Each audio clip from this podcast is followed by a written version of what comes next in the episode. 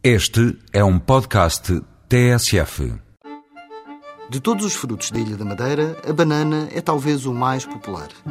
A banana da Madeira é uma espécie mais pequena, introduzida na ilha em meados do século XVI, originária de Demerara, atual Guiana, na América do Sul.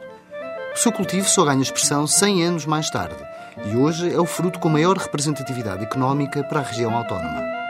A bananeira é uma árvore sem caule, o que quer dizer que os rebentos crescem da base, originando depois as folhas para um escape floral.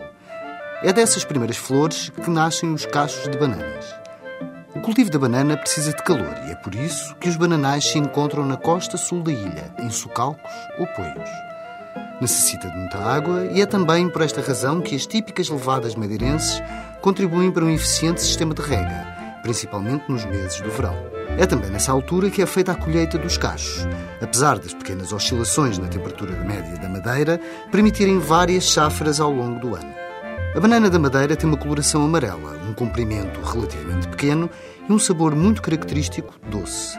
Consumida a qualquer hora do dia, é muito apreciada à sobremesa com um queijo de ovelha, em licores regionais e como acompanhamento em alguns ícones da gastronomia madeirense, como os filetes de peixe-espada preto. Neste prato, as bananas são ligeiramente fritas no óleo dos filetes. Localmente são muito apreciadas pelas crianças. Aliás, fazem até parte da merenda tradicional da ilha. Banana da madeira, bolacha e sumo de laranja. Bom apetite e até para a semana, com mais produtos e sabores tradicionais.